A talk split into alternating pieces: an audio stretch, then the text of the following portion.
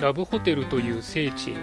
愛を求め癒しを求めてさまよう。ラブホテル放浪ラジオ。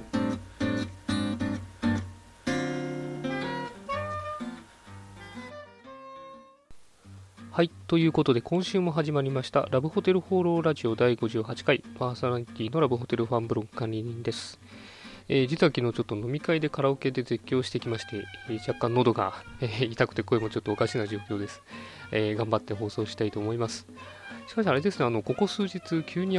秋っぽくなりまして、えなんか半数だと寒いぐらいな感じですね。なんですけど、来週からまた暑くなるということでですね、あの体調管理、ぜひ気をつけていただきたいなというふうに思います。えそれでは今週もよろしくお願いします。今週の気になったらホテル情報はいということで私が独断と偏見で今週気になったラブホテルに関する情報をご紹介するこのコーナー。今週のテーマはこちら。旅館タイプのラブホテルです。えっとですね、あの今週、ウェブ新聞を見た方は、えもうご存知かもしれないんですけれども、えネットにですね、昔ながらの旅館タイプのラブホテルのレポートというのが、えありまして、えー、まあ、私もあの似たようなホテル、本では読んだことあるんですが、実際そのレポートっていうのは初めて見たんで、まあ、それ見ながらいろいろお話ししたいなというふうに思います。えー、まず場所なんですけれども、えー、東京の井の頭公園の近くということでですね、え吉祥寺駅がまあ最寄り駅になるかと思うんですが、北口が、えー、なんかラブホテル数軒あるようなんですけれども、この公園側の南口は、えー、ラブホテルはないようでですね、えー、代わりにまあ旅館が、えー、いくつかあるということのようです。えなんでまあ今回、えお話しする旅館もですね、えラブホテルではなくて、え旅館がラブホテル的な営業をしているというのが正しいのかなというふうに思います。でも早速、え外観の写真なんですけれども、これがかなりインパクトがありまして、まあ、あの古き良き旅館という感じなんですけれども、あの看板の照明がこう紫色だったりとかですね、まあ、料金表示のところにこう休憩があったりということで、まあ、旅館なんだけどラブホテルみたいなのがこうにじみ出てる感じですね、えー、ちなみに営業40年ぐらい、えー、されているそうです。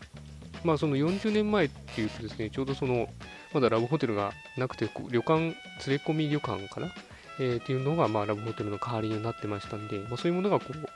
脈々と残っているのかなというふうに思いましたでですねホテルに入るとまあ、旅館なんで、えー、その受付のおばちゃんがですね、部屋まで案内してくれるという、まあ、システムというか、えー、流れみたいですね。なんで、そこが結構ネックになってるっていうのが、ここネットの口コミでも 書いてありましたね。まあ、そういうの大丈夫な人はいいんですけれども、で、まあ、中の写真もですね、いろいろあるんですが、まあ、迷路みたいという、こう、レポート書かれてましたけども、かなりこう狭く入り組んでいる形ですね。あの部屋の配置も複雑なみたいです。あのただ部屋番、部屋のこう入り口の写真を見ると、あのドアの上には例のあの光る部屋番号表示があるんで、この辺旅館なんだけども、まあ、ハイブリッドと言っていいのか、えー、ラブホテルっぽいなというふうに思いました。えー、っとですね、で2階が和風だけど、3階は壁紙がなんか割とおしゃれでシックな、今風のなんか森かなんかの 壁紙になってるっていうところで、これもなんか面白いなと思ったりしました。でですね、えレポーターの方は3階の部屋に、えー、入ったみたいなんですけれども、中は本当に、えー、普通の純和風の旅館といった形です。まあ、ところどころそのラブホテル感があって、えー、敷布団がですね、畳の上に厚いマットレスがあって敷布団があるみたいな、えー、形になってるましたね。で、えー、ただ、え部屋自体はその兄弟があったりとかしてですね、まあ普通の旅館っぽい感じなんですね。だけど、その敷布団の隣の、え、小さな机にはあのヒニングがちゃんと置いてあると、え、いうことで、やっぱり、まあ、ラブホテルだなという感じですね。あとは洗面台のアメニティに関しては全然、あ全然と言っちゃうとちょっとあれですけど、えー、櫛と歯ブラシぐらいということでかなり少ないと。えー、その洗面台の写真もすごく、なんだろうな、昭和風というかあの、くるくる回して、その、あの、とってもすごい古い感じなんですけど、えー、蛇口を回すタイプで、で、えー、アメニティは少ないけども、なぜか殺虫剤が2種類とファブリーズが置いてあって充実していたということですね。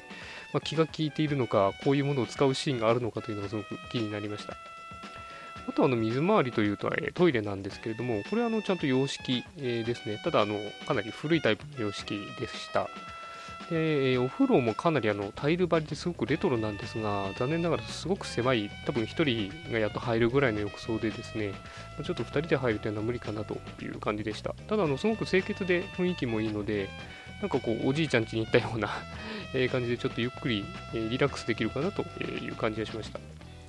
まあ、そんなわけであの全体的にはですねこう歴史の遺産というかまだこういったところがこう元気に営業しているというのは非常に面白いなと思いました。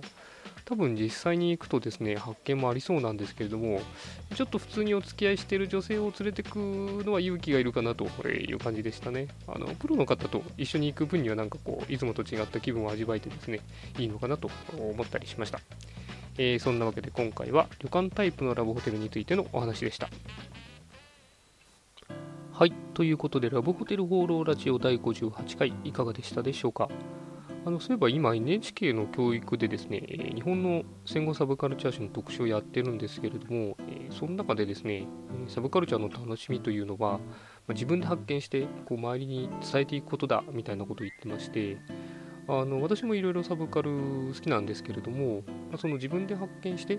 えー周りに伝えていくそのみんなが知らないようなものを発見する楽しみっていうのがですね、えーまさにラブホテルもそうだなというのをすごく感じたりしました。